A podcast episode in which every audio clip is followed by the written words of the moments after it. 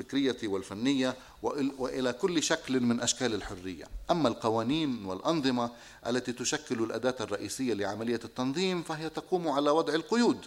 فالقانون غالبا باستثناء المبادئ الدستورية يقنن من خلال وضع القيود والثقافة لا تحتاج إلى هذه القيود. بل إنما تحتاجه هو وضع القيود على إمكانيات المس بأية حريات. ومعاقبة الاعتداء عليها سواء كان ذلك مسا بالموروث الثقافي أو صناعة الثقافة أو صناع الثقافة والمشتغلين بها أو بالمؤسسات التي تحتضن عملية صناعة الثقافة ونشرها وتداولها.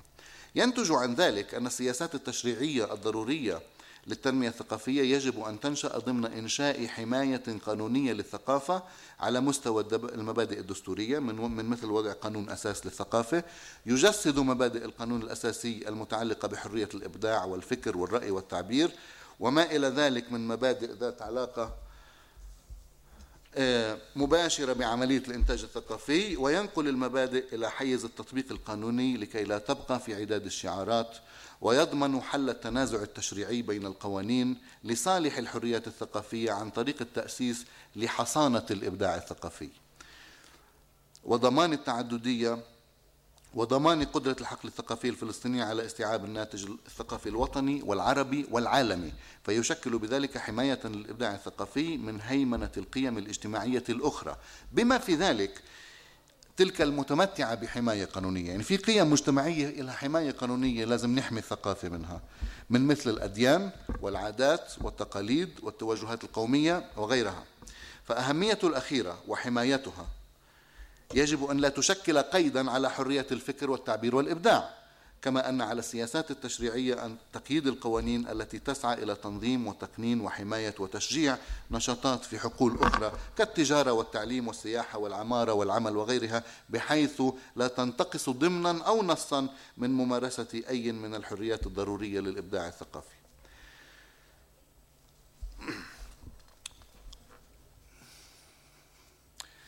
في الحيز السياسي على السياسات الثقافية لعب دور مركزي في تفكيك البنى الكولونيالية والتي تشكل الثقافة السائدة إحدى أهم عناصر عملية إعادة إنتاجها بما يكفل غياب أي إمكانية جدية للتحرر من الظرف الكولونيالي حتى في غياب الاستعمار فيزيائيا.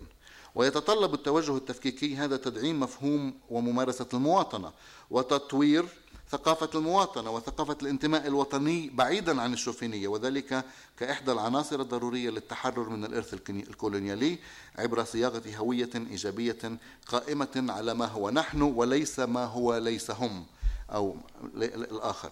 والتحرر من الشكل السلبي للهوية الوطنية الذي تفرضه الحالة الكولونية ويتعلق ذلك أيضا بفهم إيجابي للدولة التي تشكل أحد محاور عملية التحرر والنظر إليها كناظم وحاون للهوية الجمعية الفلسطينية بدلا من النظر إليها كمكافأة على المساهمة في عملية النضال التحرري. لست هنا بصدد إغفال الارتباط بين قهر الاستعمار وبناء الذات ولكن شتان ما بين الاثنين. في وضعهما ضمن محددات الهوية فالأولى ترى أن الدولة تجسيدا للهوية الجمعية بغض النظر عن السلطة والثانية ترى أن في الدولة تجسيدا للسلطة الجديدة يجسد استبدال السلطة القديمة الاستعمارية بالسلطة الجديدة الوطنية. في الحالة الأولى تشكل الهوية الثقافية مكونا أساسيا من مكونات الدولة مقومات الدولة. وفي الثانية تشكل الثقافة أداة من أدواتها بعد أن كانت إحدى أدوات الوصول إليها. وتكتسب هذه القضية أهمية خاصة في في ظل النظرة إلى طبيعة المكون الثقافي في الدولة العتيدة. فإذا ما أردناها دولة لشعب له ثقافة تدير تديره حكومة وليس سلطة باسم دولة تسخر الثقافة الثقافة لمصالحها علينا التأكد من هذا التمييز المتعلق بالتعبير عن الهوية الجمعية. وفي هذه القضية يلعب القانون والمبادئ الدستورية دورا مركزيا مثلها مثل كل الأمور التي تحتاج نحتاجها إلى كبح جماح السلطة التنفيذية لكي لا يتحول النقاش الثقافي إلى نقاش حول السلطة وتصبح الثقافة ضحية التنافس والصراع السياسي وتصبح التعددية غير ممكنة فعليا بل وينشأ وضع يصبح معه التعايش معضلة. وعند الانتقال من السياسي إلى الاقتصادي يتضح وجه آخر للمأساة هو أثر الفقر على الثقافة. لست ابدا من المعتقدين بأن النتيجه الحتمية لثقافة الفقر هي فقر الثقافة.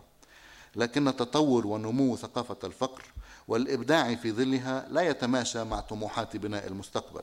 يعني ذلك أن هناك حاجة لتطوير نمط ثقافي إضافي. لا يحل محل ثقافة المقاومة التي اتسمت بالفقر بل يضاف إليها. وهكذا يقع على عاتق العمل الثقافي في المرحلة المقبلة ثلاث مهمات صعبة.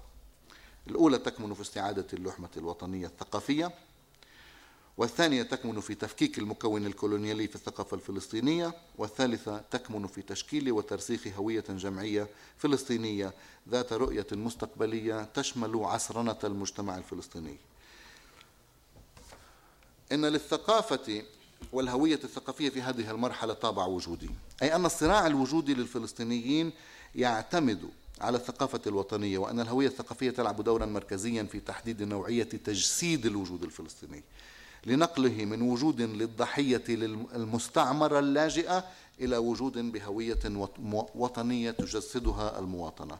العنصر الناظم هنا هو عملية البناء. وبناء الدولة هو يعني نموذج مهم لعمليات البناء للمستقبل. وتجسد مأسسة الثقافة مأسسة الثقافة الشكل الرئيس للتعبير عنه. أما المحتوى المنشود فيتعلق بطبيعة هذه الدولة. فإذا أريد لها أن تكون عصرية ديمقراطية تحتضن مواطنيها وتمكنهم من الإبداع فلا بد لهذا المحتوى أن يكون معززا للحريات تعدديا مساندا لتقوية النسيج الاجتماعي ممكنا لتطوير الهوية الجمعية دون قصرها على لون دون آخر حافظا للذاكرة الجماعية محفزا للوعي الجمعي ممكنا لهذا الوعي من إعادة كتابة تاريخه كما يراه. واضحا في رؤياه قادرا على التحمل وغير مهاد إن من بين القضايا المفصلية التي تحتاج إلى رؤية وطنية واضحة في هذا السياق الصبغة الدينية للثقافة المحلية التي يجب أن تشكل مصدر إثراء دون أن تشكل قيدا. إن علينا أن نميز هنا بوضوح بين الصبغة الدينية المتأتية من الدين الشعبي الذي يشكل معلما من معالم المجتمع الفلسطيني وجزءا من ثقافته وهويته وتلك المتأتية من المؤسسة الدينية وتمظهراتها السياسية والتي تشكل في جوهرها منافسا للدولة. يهدد سيادتها بصفتها المعبر المفترض عن الوعي الجمعي. ولكن في سبيل تمكينها من استحقاق هذه السيادة على الدولة أن تكون قادرة على على أن تعبر عن الهويه الجمعية وليس عن أي هوية فئوية. ولا يفوتنا هنا التنويه إلى كون هذه السياسة سيادة يجب أن تكون حازمة في موضوع منع أي هيمنة على التعبير الثقافي يعني ليس فقط منع الهيمنة الدينية على هذا التعبير بل أي هيمنة غير إجماعية ويشمل ذلك الفئوية والجهوية والشوفينية والطائفية والنخبوية وما إلى ذلك من أشكال لتعظيم تعظيم دور أي فئة من فئات المجتمع وإعلاء أي هوية من هويات المتعددة للمجتمع. الأمور الأخرى اللي بحب كنت آه، آه، بدي أختصرها مشان الوقت بدي أحكي عن موضوع الانتماء العربي للثقافة الفلسطينية وإنه هذا بشكل آه، مهمه إضافية على الفلسطيني وليس فقط مصدر للتضامن العربي في واجبات وعن ضرورة عدم إغفال المكون العالمي الحوصلة والانعزال يعني بنشئوش مستقبل ولكن بدنا نعيد بناء كل المكونات بعد تفكيكها آه، آه، وظائفنا. وأخيرا كنت بحب إني أنتقل لضروره دراسة الخبرة الهائلة اللي ممكن نشوفها آه، في التعددية الثقافية في مشروع العودة. أنا بفكر إنه إحنا بنحكي عنه وبنأمل إنه نمارس إشي منه في المستقبل. وهذا بيعني إنه لازم يكون في عندنا قدرات هائلة على الاستيعاب التنوع الثقافي اللي بيجي مع تنوع الناس اللي بيجوا من الشتات المختلف. أرجو تلخيص ما رغبت في الإشارة إليه بالبنان في مداخلتي هذه بالقول بأن تزاوج الحالة الكولونيالية مع إفرازاتها أنشأت منظومة وعي وعمل أي أنشأت ثقافة سائدة جل هدفها إعادة إنتاج ذاتها وهي لذلك غير صالحة للتحرر. وأن على الفلسطينيين أن يسارعوا إلى تفكيك هذه الثقافة وإعادة بنائها بما يخدم حريتهم بما هو أبعد من التخلص من الاحتلال والإبقاء على بناه التي ترسخت في منشآت ومصالح وآليات وأنماط. وأنماط ليس آخرها تبني عقيدة التنمية التي تضمن إعادة إنتاج أدوات القهر.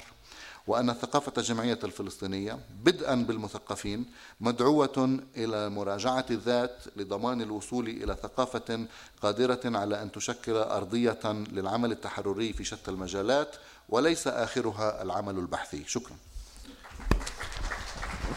شكرا دكتور. قبل ما نفتح النقاش آه، هناك ملاحظة من القائمين على المؤتمر أنه كل اللي حابين يشاركوا غدا المطلوب التسجيل بالخارج للمشاركة بالمؤتمر بجلسات غدا. وبحب أطلب بس أنه اللي آه، بخلال النقاش يكون بالفعل آه، أسئلة قصيرة ونعطي فرصة للي ما طرحوا مداخلات بالجلسات الصباحية.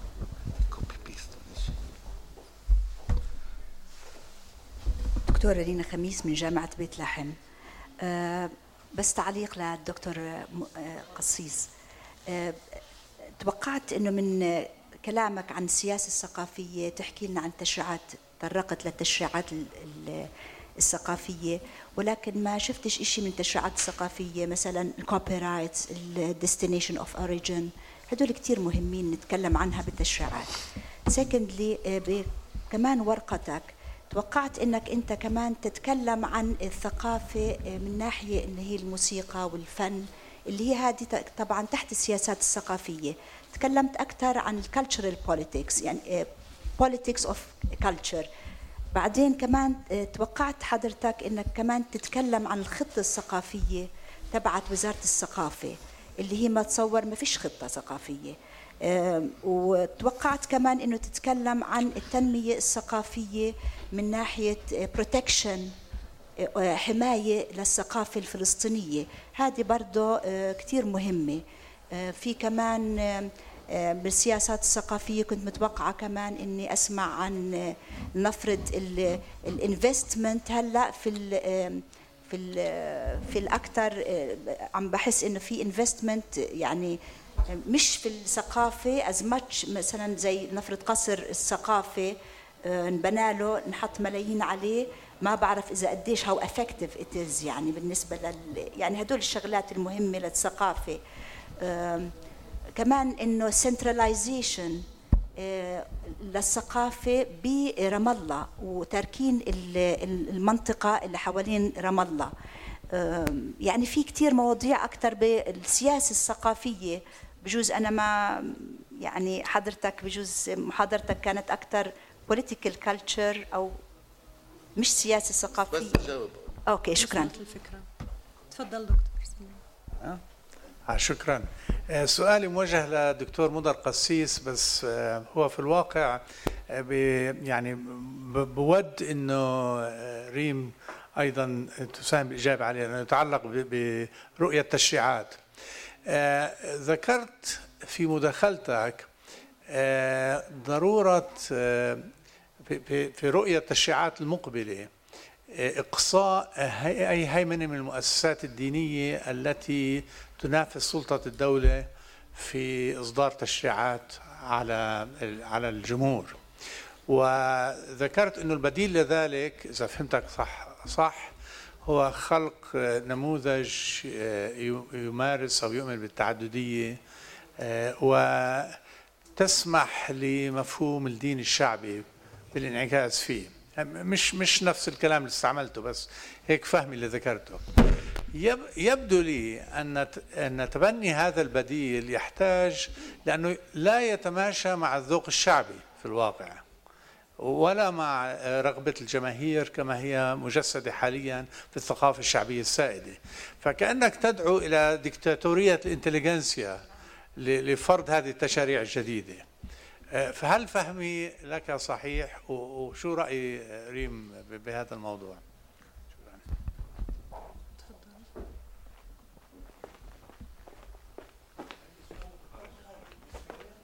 لحظة واحدة بس يعطيك المايك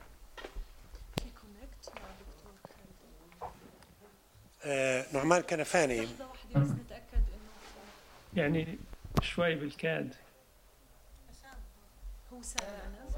سامعني دكتور؟ أنا بكتبه كمان. كيف؟ okay. السؤال له اطلع وياه في القاعه فلو ما سمعش توصل آه يعني أنا عندي سؤال نعمان كنفاني من معهد ماس بجامعة كوبنهاجن. عندي سؤال حول التبريرات الأخلاقية اللي قدمها الدكتور الخالدي حابب أعرف تواريخ إمتى إجت هذه التبريرات؟ قديش كانت هذه التبريرات آه، آه، آه، على خطى أو مع الحراك السياسي أو مع إعادة كتابة التاريخ اللي اللي ظهرت مجددا أو نسبيا مجددا. المسألة الثانية يبدو لي أنه هذه التبريرات الصهيونية آه، هي على الأغلب جاية من الاتجاهات الليبرالية لأنه عم تعمل تبريرات مش مش مربوطة بخصوصية الإسرائيلية بخصوصية اليهودية. في لها في لها طابع عام. فقديش هذه التبريرات عم تبعد عن الاتجاه الصهيوني التقليدي؟ شكرا.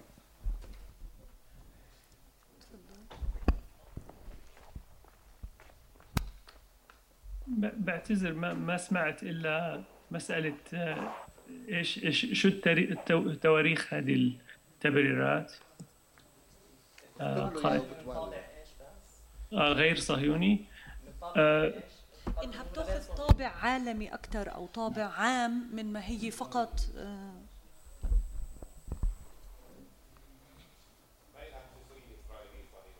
طابع عام؟ ليبرالي. ليبرالي. أوكي. آه، آه، دون ممكن أيضاً إسرائيلية. أسأل سؤال للدكتور آه، الخالدي في كمان سؤال دكتور. سؤال آخر للدكتور الخالدي إذا أمكن. آه، طبعا الحركة الصهيونية في من أساسها بتؤمن بدولة منسجمة قوميا وثقافيا كما ورد في آه، مداخلة جانس دكتور جانس. آه، آه، أنا في تصوري أنه المطالبة الآن بيهودية الدولة اللي هي الآن طبعا هذا شيء أساسي في عقلية هرتزل ومستمر في عقلية الصهيونية العالمية بشكل كبير ولكن ما مدى انسجام مثل هذا الطرح مع مفاهيم التخلص من ال- ال- الفهم العنصري للدولة؟ فهم العنصري لدولة أيضا بيسموها دولة يهودية وديمقراطية في نفس الوقت. وهذا طبعا تناقض حاد بين الاثنين. شكرا. في بعد أسئلة أو نعطي جواب؟ تفضلوا بيكون آخر سؤال لهي الفترة. نعطي حقه سؤالي كمان لدكتور الخالدي في عندي سؤال. أيوه. حكى إنه هو برفض المقولة إنه الاستيطان يعطي شرعية للحركة الاستعمارية. وهو برفض طبعا ما حكاه ميلز إنه يعتبر خطر أخلاقي لا مفر منه. سؤالي هل الاستيطان بعد فترة ممكن يكون شرعي؟ وقديش طول الفترة هاي؟ إيه، سؤال للأستاذ ريم. إيه، هل يمكن التحدث فعلا عن قانون فلسطيني في ظل غياب الإطار الدولي؟ وشكرا. رح نبدأ بالأجوبة من دكتور خالدي. آه، بعتذر ما, سمعت آه، تمام. والأخ محمد عم بيحاول يطبع لي بعض رؤوس الأقلام. آه، يعني في مسألة يمكن آه، ما هي تواريخ هذه المقولات؟ هيدي كل ال- العمل اللي حكيت عنه عمل البحثي اللي حكيت عنه تاريخه نسبيا حديث يعني آه، 10 أو 15 سنة. آه، عمل آه، يائل تمير آه، ربما من حوالي 15 سنة. وعمل حييم جانس وتمار مايزلز مايزلز يعني آخر ثلاث أربع سنوات. وأنا باعتقادي أنه هذا بيمثل توجه جديد يعني في الفكر الصهيوني. انطرح كمان سؤال هل هذا يعني آه، فكر صهيوني أم هو فكر ليبرالي آه، هو محاولة ل آه، ال- التوفيق بين الفكر الصهيوني اللي هو فكر قومي تمييزي عنصري مع الفكر الليبرالي ومحاولة ل يعني محاولة لتبرير الصهيونية على أسس ليبرالية. هلا أنا اللي حاولت أقوله إني ما ما بفتكر هاي المحاولة ناجحة بفتكر فيها عيوب كثيرة ولكن هذه العيوب بعد ما حدا يعني وضحها بشكل آه، كثير واضح يعني. هل يمكن للاستيطان ان أن آه، يكون شرعيا؟ تمام. هذه هذه حجة تمار مايزلز يعني مايزلز تحاول أن آه، تقول انه الاستيطان بحد ذاته بدون مرور الزمن يعني ما ما في محاولة تقول إنه ما يشرع الاستيطان هو يعني مثلا أن يقطن الناس في مكان معين جيل أو جيلين أو أكثر. لا مجرد يقوم مشروع استيطان قومي آه، تدعي مايزلز إنه هذا بحد ذاته بتشرع ملكية الأراضي. هلا فيش صوت بالمرة. الصوت ما كانش واضح في آخر آه، جواب دكتور سمعنا. أيوه سامع. بس تعيد لنا بس آه، كمان مرة عن الاستيطان. هل يمكن أن يصبح إيه، فكرة فكرة عن الاستيطان إنه مايزلز تدعي إنه مجرد ما يقوم مشروع استيطان قومي ومجرد ما يقولب المشهد الطبيعي حسب رأيها هذا ما يشرع ملكية الأرض. يعني ما في محاولة للقول إنه ما يشرع الاستيطان هو الإقامة الطويلة في مكان ما. يعني ما ما بتحاول تقول إنه ما يشرع الاستيطان هو إقامة شعب ما في أرض ما على مدة جيل أو جيلين أو أكثر بل هو المشروع الاستيطاني بحد ذاته هو ما يشرع آه، الاستيلاء على أرض أو أخلاقية ملكية الأرض. هذا ادعاء مايزلز شكرا. دكتور بدك تبدأ ولا إيه، بصير. طيب آه، في في لستة طويلة عندك من الأسئلة. آه، آه، أنا عندي وجهة نظر بكل جزء من التشريعات الثقافية ويعني بقدر أعطيك إياها كتبتها. بعتقد إنها مملة آه، لنقاشها في هون. الفكرة الرئيسية بكل الأحوال هي إنه إحنا إذا الغرض هو تنمية الثقافة وبنحكي شو معنى الثقافة. إذا الغرض هو تنمية الثقافة فكل اللي بيلزم هو حمايتها من الاعتداء عليها من كل شيء بما في ذلك من القانون آه، تقييدها بالقانون. بالتالي القوانين اللي بتلزم للثقافة هي قوانين مقيدة لكل شيء آخر للاستثمار للعمل إيه إيه إلها علاقة بإيش هو المكون الثقافي في قانون التقاعد إيش هو المكون الثقافي في قانون حماية الطفل إيش هو المكون الثقافي في قانون الساحات العامة إيش هو المكون الثقافي في تنظيم المدن بالضبط تأكد من أنه كل شيء تاني براعي الحاجة الثقافية ولا ولا توجد أي حاجة للتشريع للثقافة. التشريع للثقافة هو إيه، إيه، عداء للثقافة بالمطلق أنا باعتقادي. إيه، وبالتالي ولما ولما يعني بسمع أنا لو بدي أجيب مثل على عبثية العلاقة ما بين عقيدة التنمية وتنمية الثقافة في الواقع أول مثل بفكر فيه هو ال copyrights لا مش مهم قانون حماية الملكية الفكرية لفلسطين.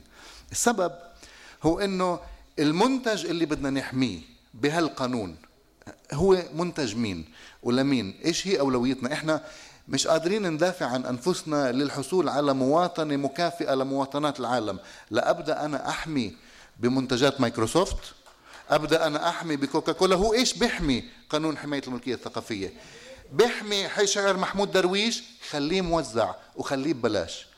بيحمي مش يعني السؤال من وين بتنشأ هيك نوع أولوية؟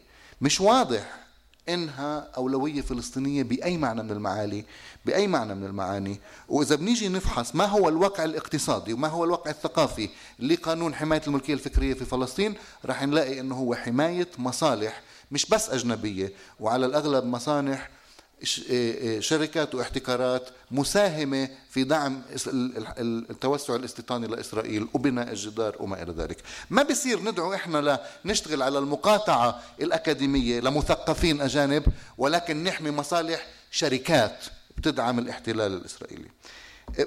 وبنقدر نحكي أكثر بالطبع لاحقا. الموضوع إذا لازم نحكي عن الفن والموسيقى وال- والشعر والأدب والثقافة ولا نحكي عن المخيمات والفقر والجوع وما إلى ذلك. أنا باعتقادي أنه واحدة من شروط تحرر الثقافة الفلسطينية هو تحررها من الفهم الأرستقراطي لمصطلح الثقافة. مش أنه إحنا ضد الفن الفن عظيم. ولا إحنا بدناش نكتب شعر بس التصور أنه هذه الثقافة في الواقع. لا أنا بخاف من ثقافة العنف أنا بخاف من ثقافة الاستعلاء أنا بخاف من ثقافات النخب أنا بخاف من ثقافة الفصائلية أنا بخاف من ثقافة الطائفية. وهذه كلها أمور بحاجة لمعالجة. نقطتي هيك إنه مشان أنتقل النقاش مع مع اللي أثره سليم واللي أنا بفكر إنه كتير مهم. نقطتي هيك هو كيف نقدر نوصل لهناك؟ بالطبع أنا م- يعني بعيدا عن الشعبوية بس بالطبع أكيد أنا ما بدعو ما لا أدعو إلى دكتاتورية الإنتليجنسيا. السؤال هو كيف ننشئ حوار وخطاب ونقاش مجتمعي فلسطيني حول ما هي الثقافة التي نريد إلى أنفسنا؟ هل في إشي خاص بالإنتليجنسيا هون؟ نعم. الإشي هذا ما بيصير لحاله بس مشان هيك في مفهوم المثقف العضوي.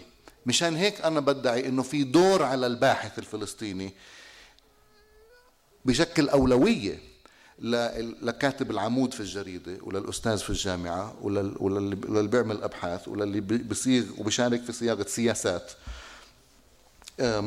سواء مع السلطة الفلسطينية أو في أي مكان آخر. في دور مهم لخوض النقاش عن ما هي أولوياتنا بدون تبوز بدون قيود بدون محرمات بدون وإنما خلينا نفحص إيش هي أولوياتنا فعلا. خلينا نشوف إذا قانون حماية الملكية الفكرية أولوية ولا لا. أنا بأمل أني أطلع غلطان لأنه يعني هالقد بنحكي عنه هذا القانون وصرفنا عليه مصاري لحد هلأ كمان. في السياق الفلسطيني. ولكن هذا بده نقاش. قبول هاي المس... الأمور على أنها مسلمات انه مفهوم طبعا ما هو إنه ال copyright هو شيء عظيم ومهم وضروري وما إلى ذلك. بالنسبة لي لا مش مسلم فيه. بدي أحطه على الطاولة بدي أناقشه بدي أفحص المصالح وبدي أشوف هل هو أولوية إلنا ولا لا. أنا في مجال التشريع عندي مثل واحد. بدي أسمح لحالي أعيده. أنا بعيده كل أسبوع مرة تقريبا. بمنتصف التسعينات كان في بعد يعني نص الثاني من التسعينات بعد تشكل المجلس التشريعي نشأت مجموعة قوانين ودوها عند أبو عمار للتوقيع. أبو عمار حطها بالجرار فيها كان قانون الأساسي تبعنا وفيها قوانين مهمة جدا لحياتنا اليومية في المجتمع الفلسطيني وضل أبو عمار مش موقعها. اتدخلوا المانحين وإجوا الأمريكان والأوروبيين وقالوا له أبو عمار يا بتوقع القوانين يا إما بنوقف التمويل. هددوا. وأعلن أبو عمار إنه هو بصدد توقيع رزمة من القوانين. هذا أعتقد كان سنة 99 98 شيء هيك. 98 بجوز ووقع رزمة من القوانين. أنا توقعت إنه يكون بينها القانون الأساسي وإنه الممولين راحوا مشان القانون الأساسي وقانون استقلال القضاء وقانون ال ال ال العقوبات. قوانين مهمة كانت في حينه قيد الإنشاء. تبين إنه لا أبو عمار وقع قانون دمغ المعادن الثمينة. ما فهمتش هو إيش بالضبط بهذا القانون بيعمل. شو إيش يعني؟ ليش مهمة إلى ذلك؟ لما نبشت على الموضوع وبأمل إنه فهمت أنا القضية مش متأكد لسه. تبين إنه في تهريب ذهب من الأردن لإسرائيل عبر مواطنين الضفة والذهب بالأردن أرخص. بيشتروا الناس بيحملوه على الجسر بإيديهم بيجيبوه هون بيعطوه لتجار رام الله ولا نابلس.